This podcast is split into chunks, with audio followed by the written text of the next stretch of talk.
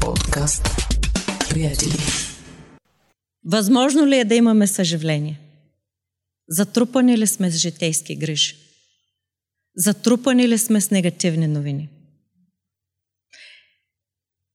Разбира се, и в Новия Завет, и този въпрос има в древния гръцки една, един начин за задаване на въпрос, при който винаги отговорът трябва да бъде да.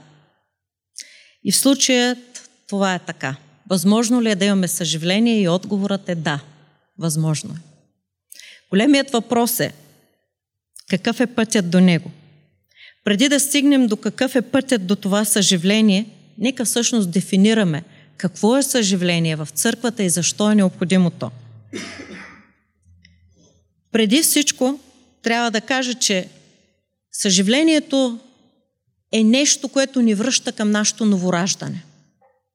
То е онова Божие действие в цялата църковна общност, в дадена, сред, в дадена географска единица, в даден народ, в определена държава или на цял континент, или по целият свят.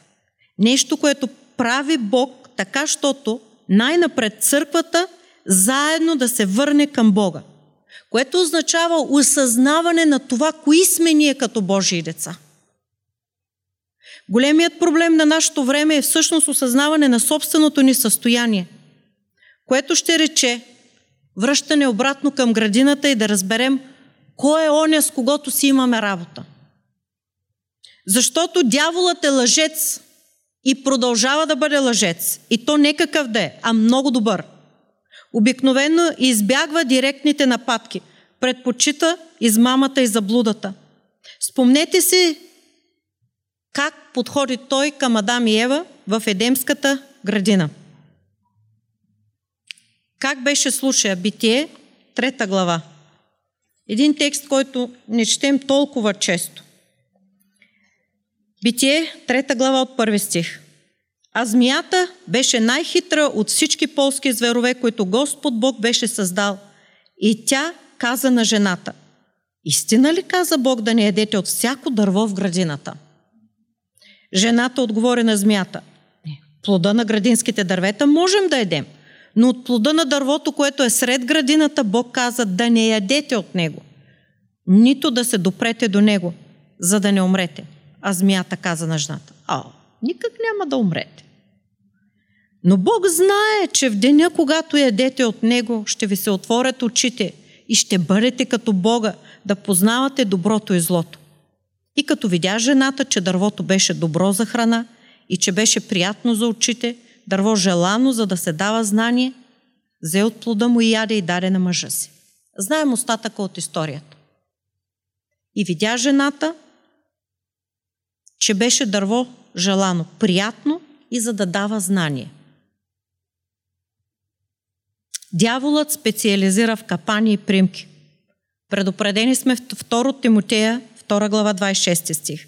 Той се маскира като ангел на светлината. 2 Коринтияни 11.14. Той заслепява умовете на невярващите. Нашият враг, онази древна змия, която се нарича Дявол и Сатана, е лукава и хитра и лъжлива. Откровение 12.9. Той е баща на лъжата – Йоан 8.44. Дяволът ни лъже по много начини, мили приятели. Той може днес да не ни говори чрез змия и не идва до нас по този начин. Но той знае как да ни накара да чуем гласа му. Най-често днес той говори чрез полуистини или четвърт истини или осмина истини. В хиляди филми – телевизионни предавания, в новинарски, в кавички репортажи и в социалните мрежи. Идва по различни начини до нас, за да водим мислите ни в различна посока от тази, която Христос има за нас. Какво всъщност се случи в Едемската градина? С яденето от плода на дървото за добро и зло, действително интересно е, да хората разсъждават често. Ябълка ли е, праскова ли е, смокиня ли е, кое, кое е от дърветата. Едва ли е бил някой от тези обикновени дървета, които ни заобикалят. Вероятно е било нещо по-различно.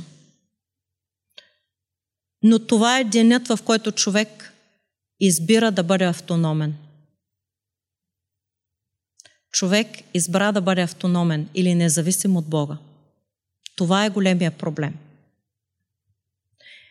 И днес църквите са много. Особено ние, евангелските църкви.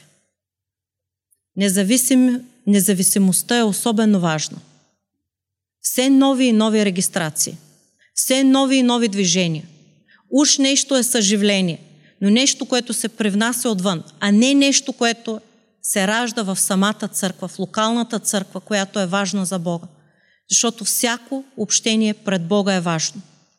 Днес гледаме на бройките имаме състезание. Ние, евангелските църкви, имаме днес нужда да се върнем при Бога, при Бога и отново да имаме онова взаимоотношение заедно с Него и взаимоотношение на осъзнаване на собственото ни състояние. Гласът на дявола се чува в нашите университети, от залите на властта. Ако се вслушваме внимателно, може да откриеме плъзгащата му реч в християнски някои книги, в тъй наречени духовни в кавички блогове, дори в някои тъй наречени пастори и църкви. Неща, които са заразни, неща, които привличат. Рекламите по телевизията. Една много банална фраза. Вие го заслужавате.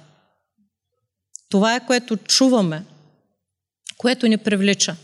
Ние заслужаваме нови видове техника, нови видове кремове, нови дрехи, нови обувки. Ние заслужаваме всичко. Науката, а, връзки с обществеността продължава да се развива, базирана върху масовата психология – продължаваме в един път на консумеризъм от не едно и не второ десетилетие. От времето на Втората световна война някъде бях чела, че има повече от 12 000 химични продукта, които са произведени. Най-различни за почистване, най-различни видове материали. Заобиколени сме с повече и повече неща. Сами знаете, че пластмасата не е полезен продукт, но не можем да намерим нещо, което да замести това, което ни улеснява.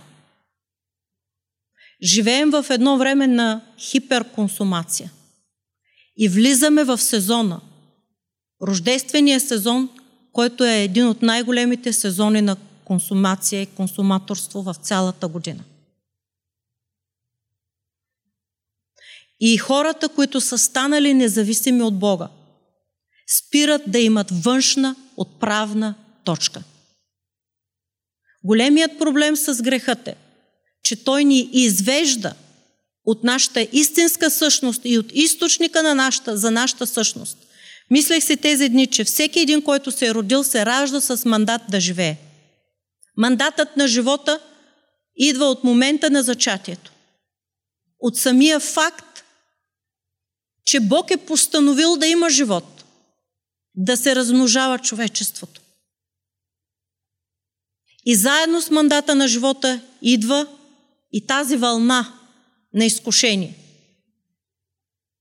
Изкушение до родители, до жени да абортират децата си.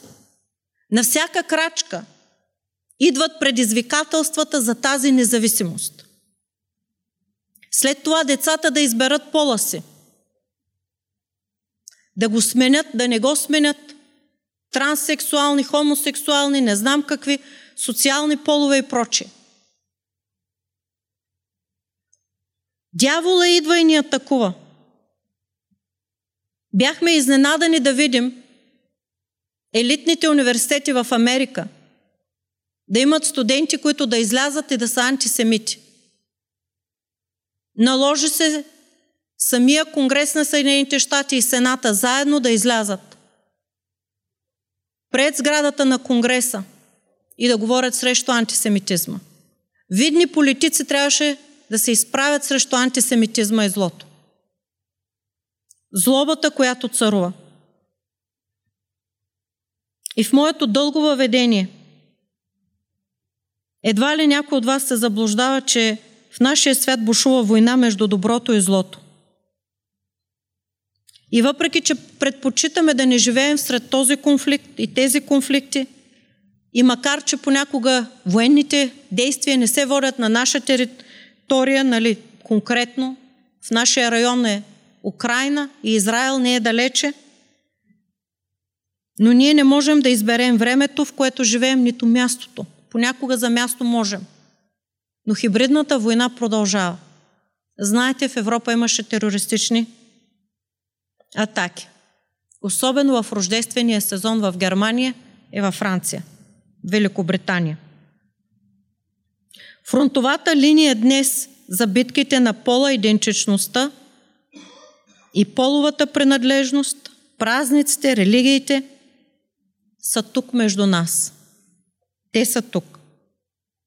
Дявола постоянно се опитва да повярваме в мита за собствената ни автономност. Той иска да вдигнем бялото знаме и да застанем на негова страна.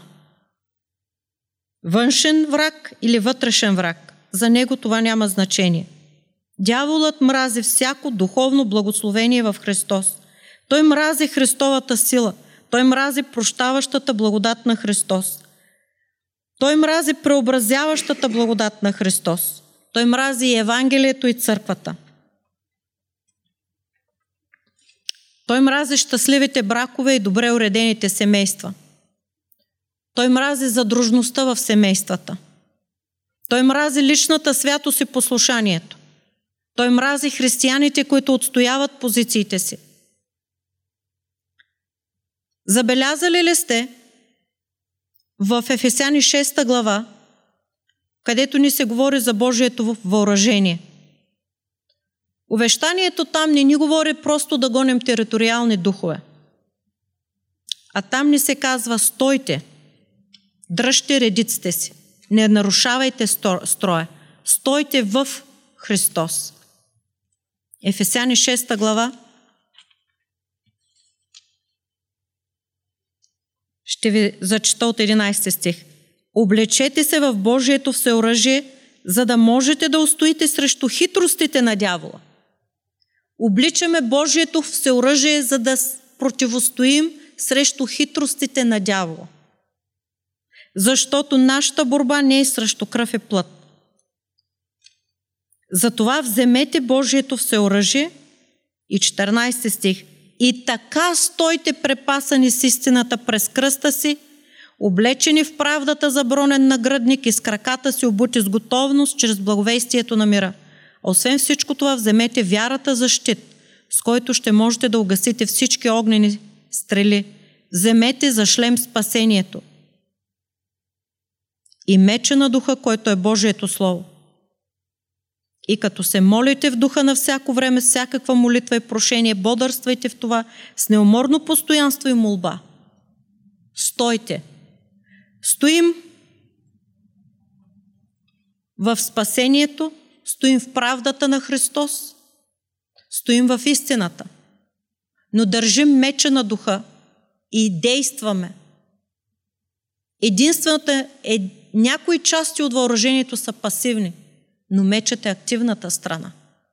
С истината сме облечени, вярата държим като щит, пояса на истината, шлема на спасението, но меча на духа не просто да четем Словото, но действително да използваме Словото, защото то е дадено за нас.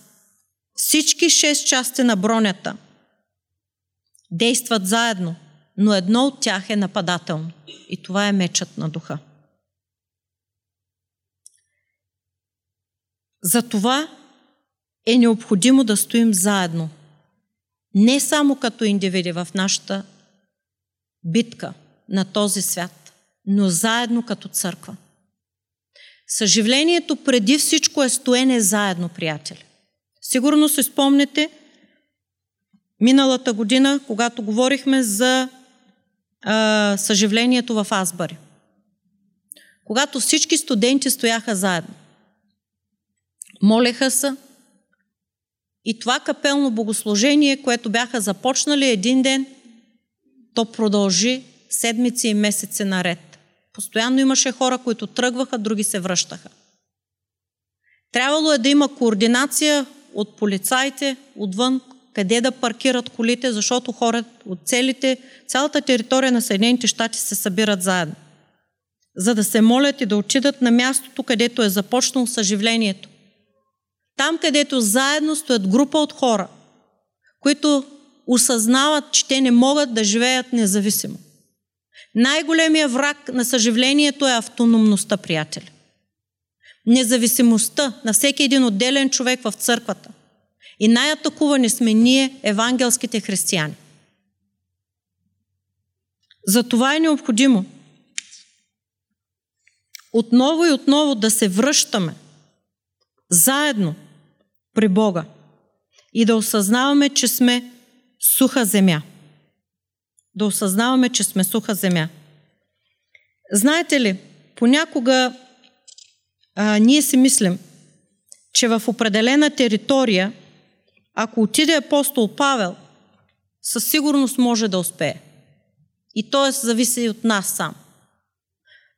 Но след като бяхме на семинара в Филипи, отново и отново се връщам към Деяния 16 глава. И от 6 стих. И апостолите преминаха в Регийската и Галатийската земя, като им бе забранено от Святия Дух да проповядват Словото в Азия. И като дойдоха до Мизия, опитаха се да отидат в Витиния, но Исусовия дух не им позволи. И така, като отминаха Мизия, слязоха в Троада. А през нощта на Павел се яви видение. Един македонец стоеше и му се молеше. Ела в Македония и ни помогни. Божия дух, Святият дух им забрани да отидат в определени територии. Вероятно тези хора не бяха готови да чуят благата вест. А благовремието, времето, с което разполагаме, е много кратко на тази земя. Дори и апостолите да бяха, те бяха бити, хвърлени бяха камъни по тях, затварени бяха. Но има места, които са готови.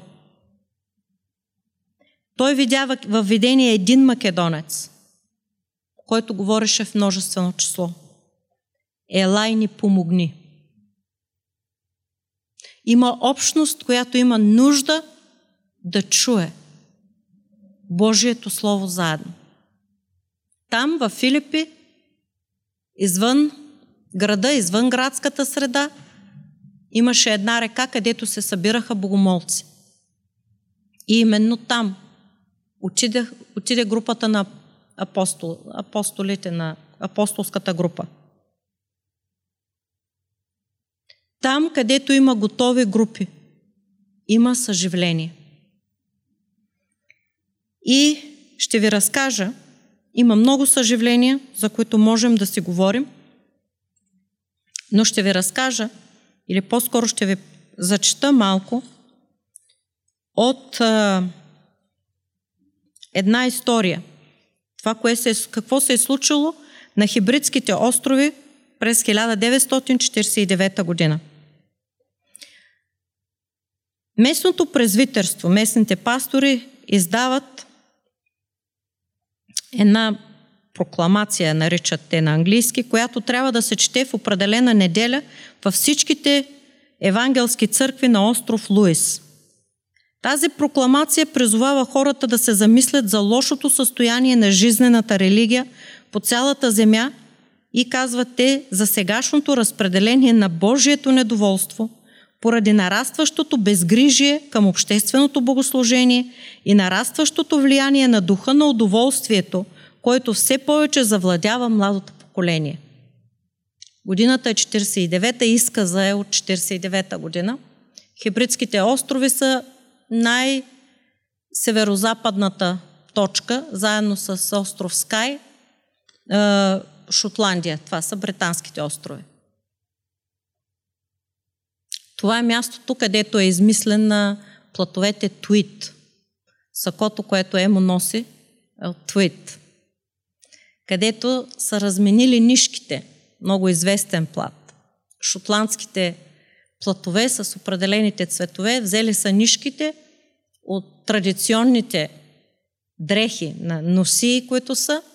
Една от благородничките на острова е казала, дарявам тази прежда да започне по нов начин да се такат платове.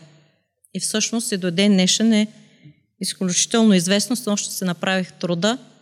Около 120 лева върви метър а, такъв плат вълнен на хибридските острови.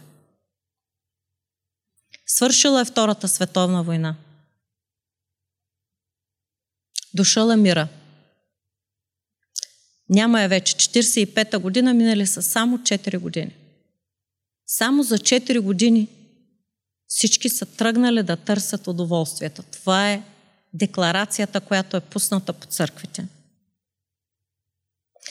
Те призовават църквите да вземат тези въпроси при сърце и да направят сериозно проучване какъв трябва да бъде краят на всеки човек, ако няма покаяние. И казват те, нека Бог отново да ни помогне да бъдем посетени от дух на покаяние и да се обърнем отново към Господа, когато така сме огорчили. Много мъже и жени приемат при сърце, но най-вече две възрастни жени. Обичам тази история, защото в нея двете жени, които приемат тази декларация и започват сериозно да се молят, едната не вижда добре – и двете имат артрит. Едната е на 84, другата е на 82 годишна възраст. Но толкова при сърце приемат тази декларация за младото поколение и застават на молитва още първия ден и някъде през нощта, защото до към 3 часа са били на молитва, Бог им дава Исаия 44 глава. Този стих. Исаия 44, 3. Защото ще изливам вода на жадната земя и реки на сухата почва. Ще изливам духа си на потомството ти и благословението си на рожбите ти. Тогава те извикват своя пастир и му казват, Господ ни говори. Човек трябва да има увереност, когато се е срещнал с Бога. И казва Господ ще изпрати, казват му Бог ще изпрати съживление – Пиши на известния евангелизатор, който обикаля Шотландия и островите Дънкан Кембъл, да дойде тук този месец, октомври. И пастора повярва. Пише на Дънкан Кембъл, който пуща телеграма обратно и казва до до година по това време няма да мога да дойда. Отива пастора и им казва на сестрите. И те казват, не ще дойде, защото Господ е казал, че той ще дойде. След една седмица всички ангажименти на Дънкан Кембъл, там за където се е запътил, отпадат. Той праща телеграма на пастора и казва, явно ще трябва да дойда на остров Луис, където населението е само 21 000 човека. По това време. И в тези малки населени места, говоря за малкия размер, защото понякога ние си казваме, ние сме малка църква. Аз съм малък човек. Кои сме ние? Ето в Самоков, Махалата е най-голямата църква в момента в България, пребрат Николай. Около хиляда човека се събират. Човек си казва, е, те имат шанс да направят нещо в този град. Да, Самоков е специално място, защото там е било училището, там са били мисионерските станции. Много молитва е имало за този град. И въпреки всичко, колкото и да сме малко, Бог е който чува искрените молитви. Когато на тях се дава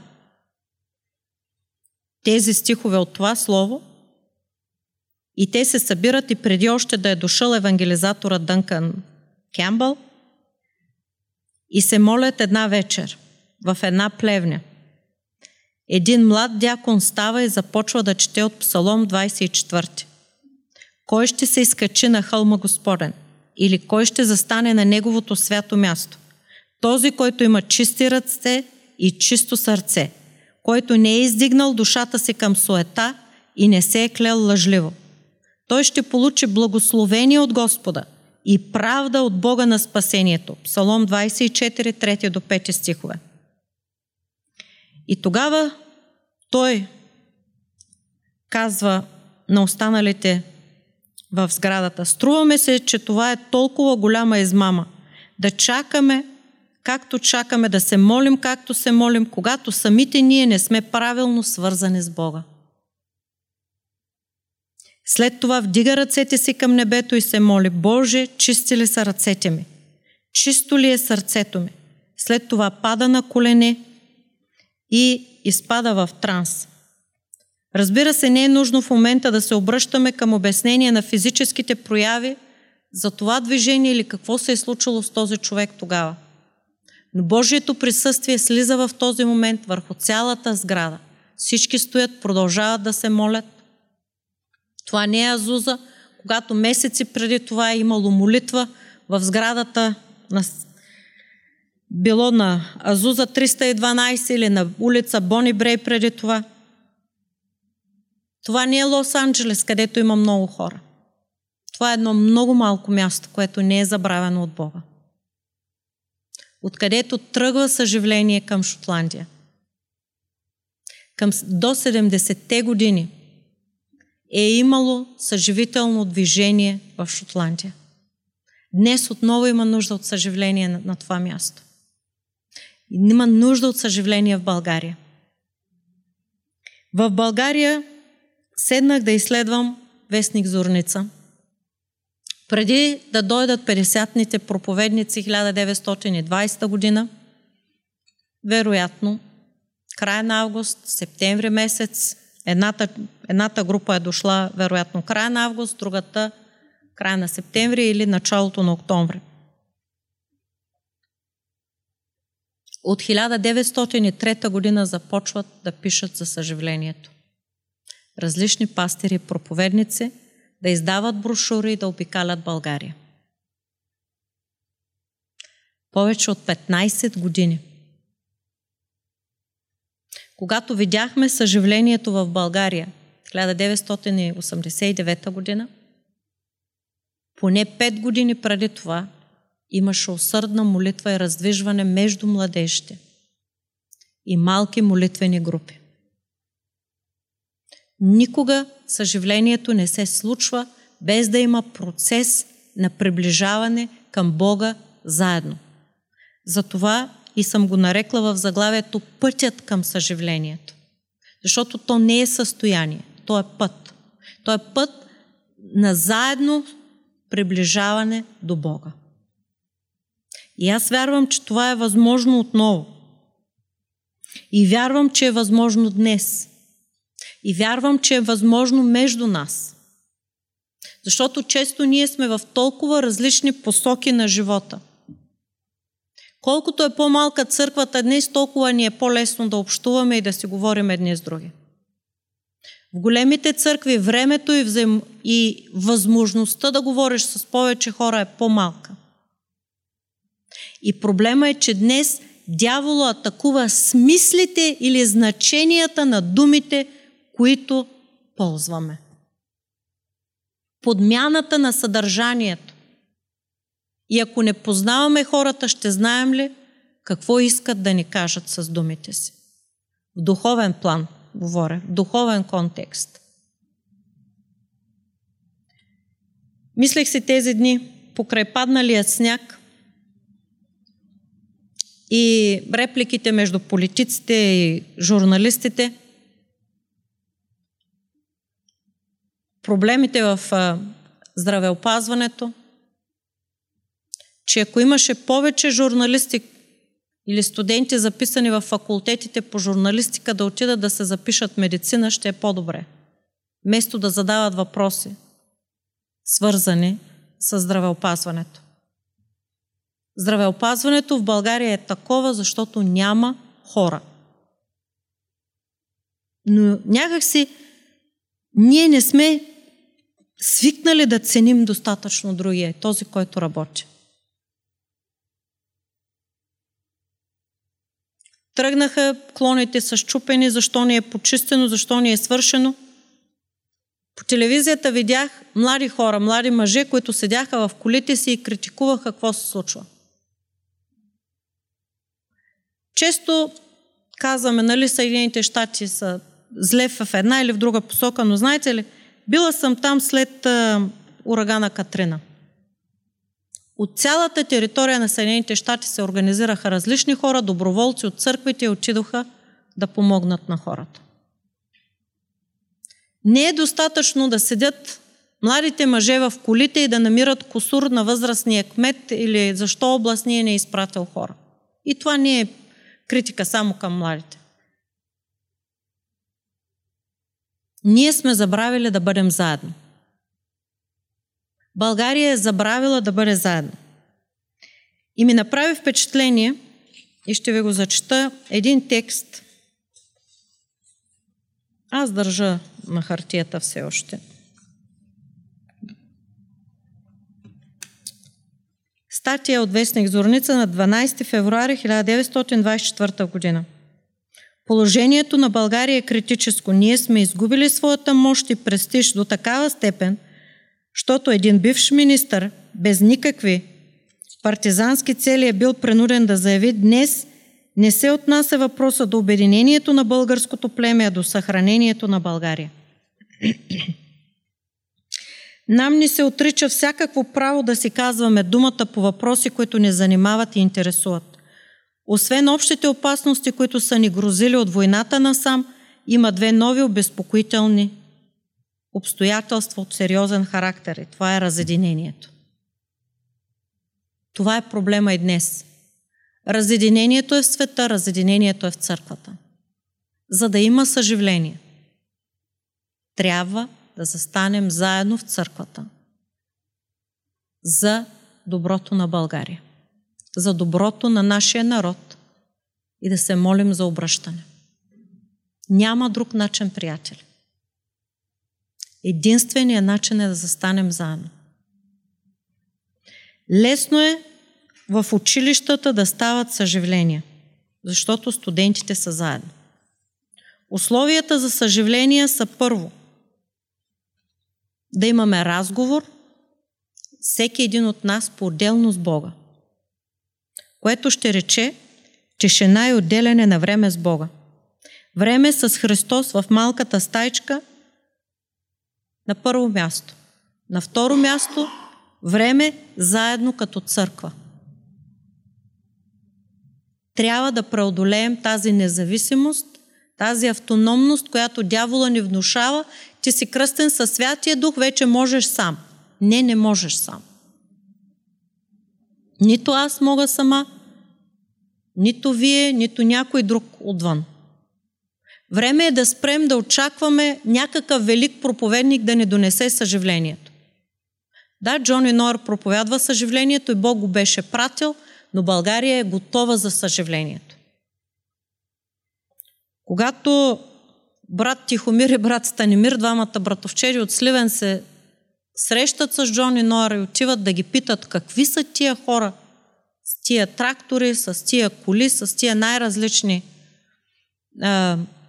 по размер превозни средства. В Сливенската църква младежите вече се събират и се молят. И имат постоянно, постоянно пребъдват в Бога. Това не се случва само защото е Джони Ноер и той е дошъл за да проповядва и да започне от февруари месец 89-та година съживление. Хората са готови. Филипи е готов да чуе Божието Слово. Витиния не е готова да чуе Божието Слово. В Филипи има събиране на богобоязливи. Няма синагога. В Солун имаше синагога. Повече от една.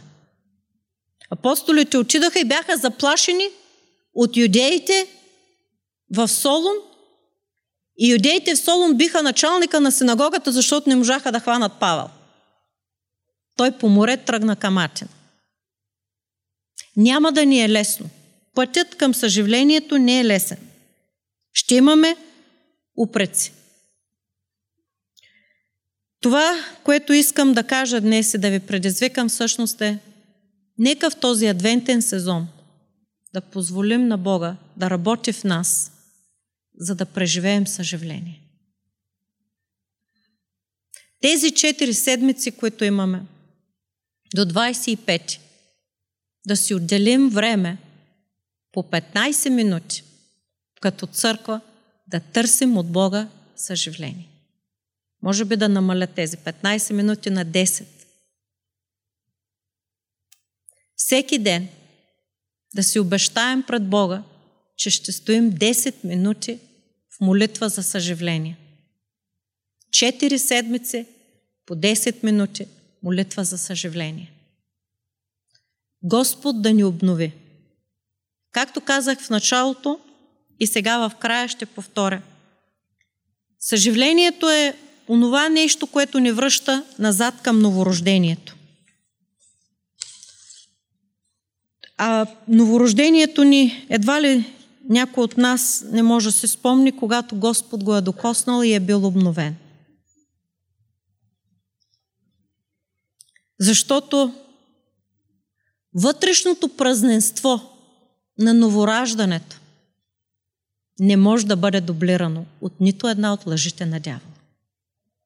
Защото мира, който идва вътре в нас, е Божий дар. Той не е състояние, което ние можем да си измислим.